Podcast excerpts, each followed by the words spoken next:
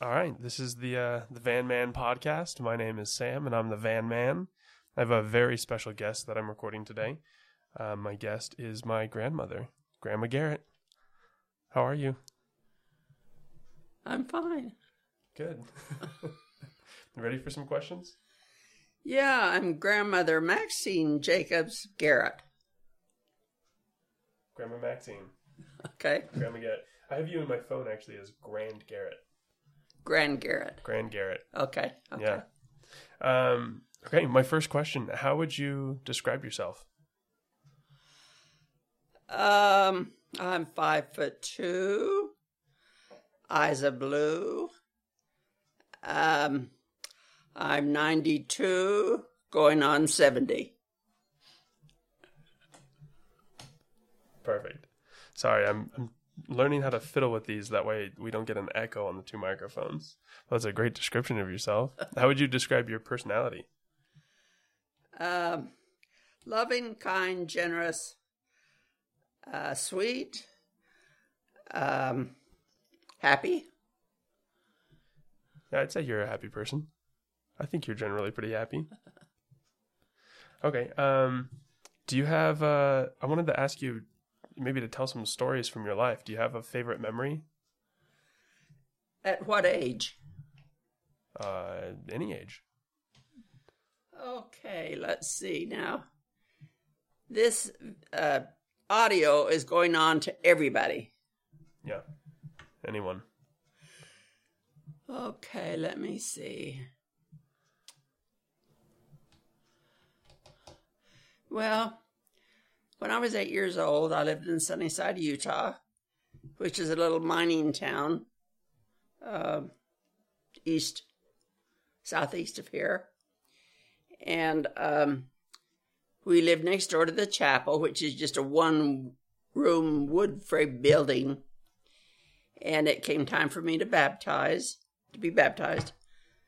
So on the floor, there was a door that they opened up, and the font was a hole in the ground.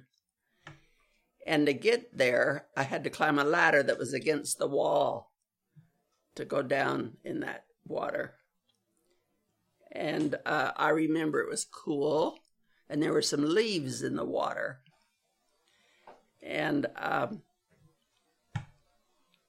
that was just a memory that uh, my mother said, We're moving back to Salt Lake. You, do you want to be baptized in Salt Lake or here in Sunnyside? So I thought, well, in Sunnyside. And I just remember the font was a hole in the floor. And to get to it, you had to climb a ladder going down against the wall. Was it just a couple of steps? I mean, it, it couldn't have been too deep, right? Well, It was the, just it was a font inside. it was down, yeah. It was quite down. It was quite far. And that was because they had to they had to dunk me under. And I remember across the street, we lived across the street. There was the mountains, hills, and every night you could open the door and hear the coyotes howling. This. Tell me again. Where was this? Where did you grow up? What city was it? Uh, one year we lived in Sunnyside, Utah, which is in Carbon County. Okay, Carbon County. Just that one year, Okay. And that was when you were eight. eight. Do you have a memory, a favorite memory from when you were in high school? Well, um, it was during the war, and we didn't go 12 years like they do now. We only went 11 years, and it was called the articulating unit, where you had two grades in one year. So they taught us the seventh and eighth grade in one year. So we graduated when we were 17, but you had the choice of staying one year longer. And the men that were on the football team or the basketball team or the athletics, they stayed another year. But the majority graduated at 17. And that was at South High School in Salt Lake City, Utah. Uh, how do you feel like you've, in, in what ways do you feel like you've changed the most? Comparing yourself now to when you were, you know, 16, 18, 20, what do you think you've, how, how has your personality I changed? think people that knew me in high school wouldn't recognize me now. People change. You know, uh, just they just don't recognize you. People just change over time. Your appearance and and your voice and and I don't know. People don't recognize you until you'd say I'm Maxine Garrett. Then they recognize you. And they go, "Oh, you're Maxine." they they get surprised. I went to a wedding, and the girl said, the bride said, "Who are you? I don't know you." And I said, we went on our missions together. We went to school together. Uh, we taught school together. And she still, I said, I'm Maxine Garrett. She didn't, she didn't recognize me. That's awesome. Uh, when did you meet Max? I met him a week after he came home from his mission. Uh, how was it? Um, I was going with a fellow by the name of Jay Dell, and I we were just good friends. We'd been going off and on for a while. And he says, I have a friend that just got home from their mission. And Jay Dale and I were going to on a canyon party for the Uruguayan mission. And uh, Jay Dale said to Max, Why don't you get a date and come go with us? And Max says, I don't know anyone. I just got home from my mission for a week. So Jay Dale said to me, can you get a blind date for my friend? And I didn't like to get a blind date for someone I didn't even know. But I says, I'll try it. I did ask one girl. Luckily, she was busy. And I said, just bring him along. And uh, so uh, we went and picked him up, and it was Max. That's how I met him. The three of us went on a canyon party up in the canyon Saturday afternoon. So you were you were on a date with this other guy and Max was just tagging along? Yeah. And then you ended up dating Max? Well, um, Max didn't, I didn't meet him until about three months later because, according to Max, I was this other fellow's girlfriend. So he didn't want to interfere. Right. And I just happened to be working part time for the improvement era in the basement of a building he was going to LDS Business College. Down the basement were all the lockers of the students. And he happened to pass by a door and he looked in and there I was. He just he just happened to see me. And he stood and waited till I looked up and saw him. And it was just by chance that we met, or we never would have never would have met at all. Never would have crossed paths. So what you're saying is that blind dates work so for everybody who listens to this, they need to remember that they need to go on blind dates all the time because blind dates work, right? Well, um, he wasn't my blind date, but he was just a date that came along. That's awesome. I didn't. I don't think I ever knew that. I don't think I realized yeah. that you guys. Oh, and then we start talking, and he said, "I'm going in the army for two years," and I thought to myself, "I'm not going to get involved with him." He's going away for two years. Why should I? I'm in college. I'm in school. I'm dating. Why? What's two years? You know. But we were acquaintances, and we started writing letters. And you wrote letters for two years. We you just were pen well, pals? almost three, almost three and a half, because he went away for two years. He was gone for a year. I finished college for a year. He was in the service for a second year. I went on a mission he came home and I was still on a mission and he waited about six months for me to come home. So it was two and a half years. Just letter writing. Wow. Yeah. Wow, that's incredible. Um, so really, that's how I got to know him through letter writing, writing letters. But when he would come home on leave for a couple of weeks or something, we dated. You know. Right. He'd come over and you'd say hi and, and yeah, spend some time. We went on dates. dates. Okay. Wow. What uh do you remember your first kiss with the two of you? Uh no. But I do remember the last one when I guess he was going away in the service and I wouldn't see him for quite a while cuz he was going away and I was graduating and going on a mission and and he brought me up to my door of my house. We said goodbye he turned around, started down the steps. He turned around and came back, and he kissed me. That's that was a memorable kiss, and that to me was a kiss from heaven. That's so cute. That's awesome. Um, just a note for people who are listening to this: I've been fiddling with the the microphones to stop an echo. I'm gonna stop messing with that now because I, I worry that the audio's getting messed up. But um, but we'll keep talking. So sorry if there's an echo for people who listen. Um, okay, can are you ready for the next question? Sure. Let's see. Um, just thinking back on your life, and um, you know, a lot of people that will listen to this will be my friends that are around my age. Um, can you give your advice to people my age? Uh, you know, what what uh, what do you think builds a happy life? What do you think is the key to a happy life? Um, being to compromise, getting along with people. Uh, you can agree to disagree, and um, being accommodating, helping out people, being true to yourself. You never want to uh, tell a lie because it'll backfire on you. Uh, just being true, being honest. Um, friends are hard to come by. Once you get a true friend, why, uh, that's a jewel. And if you have an enemy, make him your friend. That's President Ronald Reagan's advice. Make your enemies your friends. Well, I think that's great advice. Um, I'm curious. Do you have? I mean, besides Grandpa, do you have close friends that you've stayed friends with throughout your entire life? Um, well, one that about uh, 64 years, it's a lady. Her name is Dorothea Dunham, and I call her Dory, Dory Dunham. And I taught her the gospel in the mission field. She's 100 years old and still alive. Wow. And we talk on the telephone maybe once or twice a year. A very dear friend. That's incredible. That's really cool. And then another one that I grew up with in my neighborhood.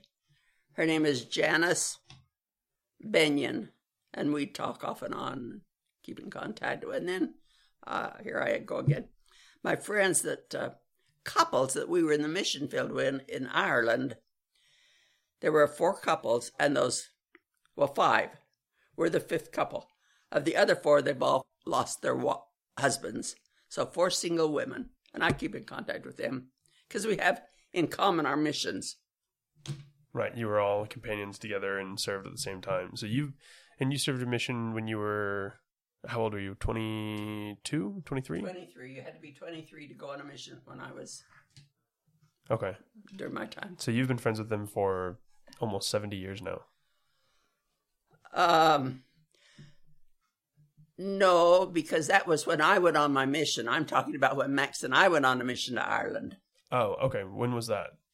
Was that I guess was that when you were about 50? Turn of the century. Turn of the century? So 20 years ago? hmm Okay. So you've had those friends for the last 20 years. Okay. Awesome. Um, thinking back on your life with Max, uh, what are some of the things you love most about him? Well, when I first saw him, I thought tall, six foot one, dark hair, handsome, real handsome. He's a good looking guy. Yeah. Oh, and um, he was just good looking. Uh, I didn't know him real well or anything, but his looks That was the first thing you, you that you noticed about him. about a person. Right. Um, what have you grown to love most about him in your time being married to him? What do you think are his best Um, qualities? he is the most selfless person you'll ever meet. He doesn't know the word I, me, and mine. It's us, we, and ours. He's very kind. He's extremely easy to get along with. And he's always doing things to please me. Like what? What are some of your favorite things that he's done for you over the years? Um, when we were first married, the first year, he brought home one red rose. And every year after that, he's added a rose. So this coming August in 2022, it will be 64 red, 64 roses. It's my favorite thing every year. I love coming over to the house when you guys have all those roses. It, it just fills up the place. They're all over the place. That's a lot of roses. What what what has been the the key to a happy marriage for you guys? And you know, a lot of people are getting divorced early Um, and stuff. There's no perfect marriage. But because because we're in this marriage for eternity, you make it work. You give and take. You don't sweat the the big things. You just uh, accept the person the way they are. You'll never change a person. You'll never change a person. And you learn to get accept the way he is, and you grow together. and You do things for each other. Just constantly acts of service. Yes, and do things to try and please them. Try and please them. Okay. I think that's great advice. Thank you. Thanks for answering all these questions too. I know it's a lot to think about all at once because I didn't give you these questions to prepare. Uh, the roses. And, um, oh, um, when he was employed, every day on his lunch break, he would call me on the phone. How are you doing? How are the kids doing? Do you need me to bring anything home from the store? And he would always check on me. And the other thing is, when we were married and eight kids, when he'd come home from work, the first words he would say was, What can I do to help you? And oh, there was a lot to be done. Fixing dinner, helping the kids, and everything. Those were magic words. What can I do to help you? What was the hardest part about having so many kids and a big family? Well, there's no manual for raising kids. you just, uh, I, I won't say it was hard because we had eight kids in 13 years. It was just a full life. You know, we were always busy with church. We were always busy with the kids and always busy with school. And we were just constantly busy. Just staying busy with all the kids and all the different things they want to do. Um, do you think uh, you would, is there anything that you would maybe do differently raising kids or or differently in your life if you could go back and change anything? Um, my advice would be I wouldn't want to go back. I, I wouldn't want to go back in life. Even if I knew what I know now, I would go back. I guess spend more time with the with your family because time passes fast. And when we're Sunday dinner, when we're all sitting around the table on our Sunday dinner, I would always say, "Tomorrow you will be gone." Time goes by so fast. They grow up and they're gone. And so cherish being with the kids and doing things with the kids. The housework can can can go. I think that's great advice. Yeah. Thank you. Um, is there a key to living so long? You two are both 92 and, you know, a lot of your friends 92 going on 93. Yeah. Uh no, but I guess it was a gift. Uh It, it doesn't hurt. uh he's in good health and uh, my health is good and no, I don't know. I just it's a gift that we're together at this age. I have no idea. Huh. It's interesting. Yeah. There was in the paper in the state of Utah a picture of a couple that were the oldest couple in Utah. They were both a hundred years old, celebrating their 80th anniversary. So they were married at 20. And he said uh, he has never raised his voice to his wife. That's good advice. And he said, all through our marriage, we tried to make each other happy, tried to do things for each other. That's good advice. Yeah, I think that's great advice. Um, do you, I mean, having a lot of your friends passed away already and you guys are getting older, are you scared of death? Is that, you know, something you Uh, think about a lot? Yes, because I've never had anyone die and come back and say, it, it doesn't hurt. There's it's no, I don't know what it's like to have my spirit leave the body. I know what I'm in for. I know what the next life is like. I know what this life is like. I know where I'm going, but I've never passed through the veil. You know, I've never had my spirit left the body. that uh, frightens me. Not knowing just is scary. Yeah, Yeah. No, that's. I mean, I think a lot of new things are scary. I mean, death being one of them. Um, but everything new is, you know, is going to be a little bit scary, not knowing. Um, speaking of death and, and the afterlife, um, I, I mean, kind of using that as a segue into religion. How do you? What's the key to keeping a strong testimony throughout your life and being faithful? um, always stay active in the faith that you're in, which is me is always stay active in the Church of Jesus Christ of Latter Day Saints. One thing is that we have always been temple workers for 20 years, working in four different temples and supporting your church leaders, whether it's the stake, the ward, the stake, or our general authorities. Always supporting the president of the church, recognizing he's a president, and never criticize anyone in their church calling because they're doing their best. And uh, just being active that has helped our marriage.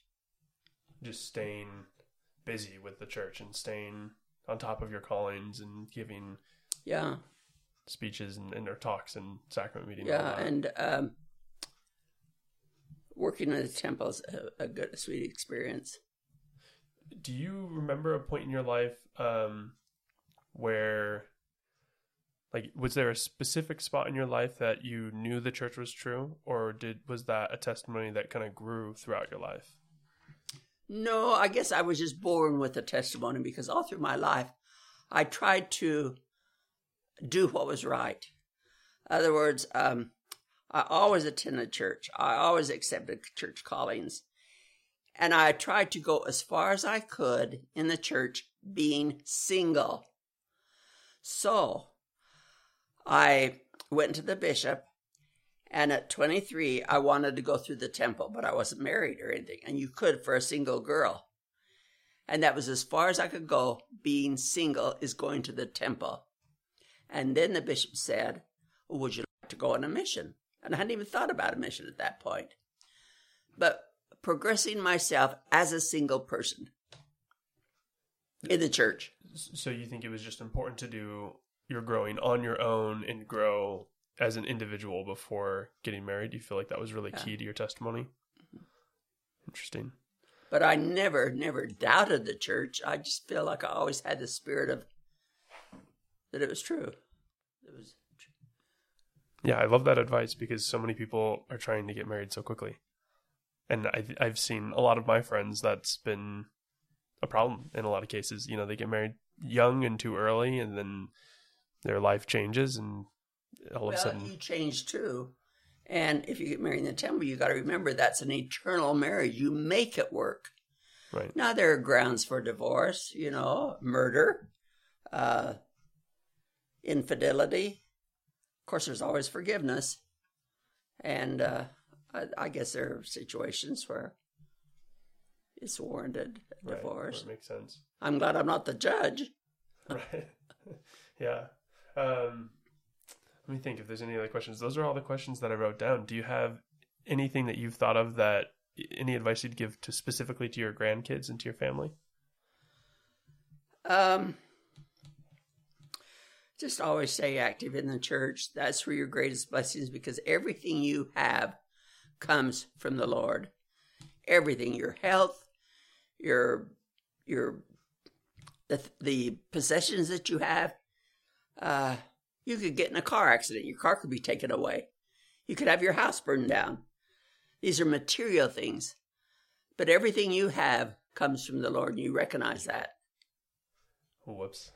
I, I've uh, messed up that advice, didn't I? what advice would you, would you give that same advice to me, or would you give me additional advice? What what advice would you give me now in my life? Well, the advice I give you, I see you as you're a Mormon, but don't know it Okay. because you have very good principles. You're honest, you're kind, you're good. You want to serve your fellow man. That's Mormonism. Yeah, in a nutshell, I mean, yeah, I think you're Yeah. right. I think the well, I think that you're right that Mormonism is just a church of service. Yes, You know. yes. But uh, uh, the spirit's there. You just don't. You just are not ready to light the fire again. Well, thanks for the advice. But uh, you have a very strong uh, ethnic personality, which is good. Which is good. You're kind. You're honest. You want to serve your fellow man. Uh, that's that's the church. That's Mormonism. Hmm. All you need to do is recognize that we have a prophet, President Nelson. okay. All you need to do is recognize the Book of Mormon's true. There's no big deal. Okay, I'll think about that advice. um, what advice do you have for me to get better at backgammon? You'll never beat me. Practice. I I hope even if I don't get as good at backgammon as you, I hope I'm as good at smack talking as you are, because you're pretty good at it. You have pretty teeth. oh, thank you, appreciate it. You're making me smile a lot. This is a lot of fun. Um, I don't want this to be too have long. you ever worn braces? Oh yeah, Have you really? oh yeah, yeah. I had braces for a long time in Really? in high school. Yeah, like ten years ago. Both up and down? Oh yeah, braces. I had the the headgear that you wear at night. I had Really? everything. Maybe that's why you have such pretty teeth. I hope so. I hope I never have to have braces again. That was brutal. Well, how Um, long did you wear them? Oh, two and a half years or Oh, something. that's quite a while. yeah, it was quite a while. That and my contacts and glasses, but I don't have to have those anymore. So Yeah. just always wore those. Um, well, awesome. That's all my questions. We did it. Thank you so much. I'm not through. Huh? I'm not through. Oh, okay. What else do you have? Perfect. What is my hobby? Oh, okay. What are your hobbies? Well, I just assumed it was backgammon. That's pastime. My hobby is reading. I love to read. I'll read anything that's non-fiction, Yeah. whether it's wars, whether it's personality, auto, uh, person's autograph, uh, any adventure, anything non-fiction. In other words, a true story. And I also keep a record of, um, let's see, what what would I say it is? A record of, uh, what was it, honey? The, a record of all the books you've read, or No, uh, history, yeah.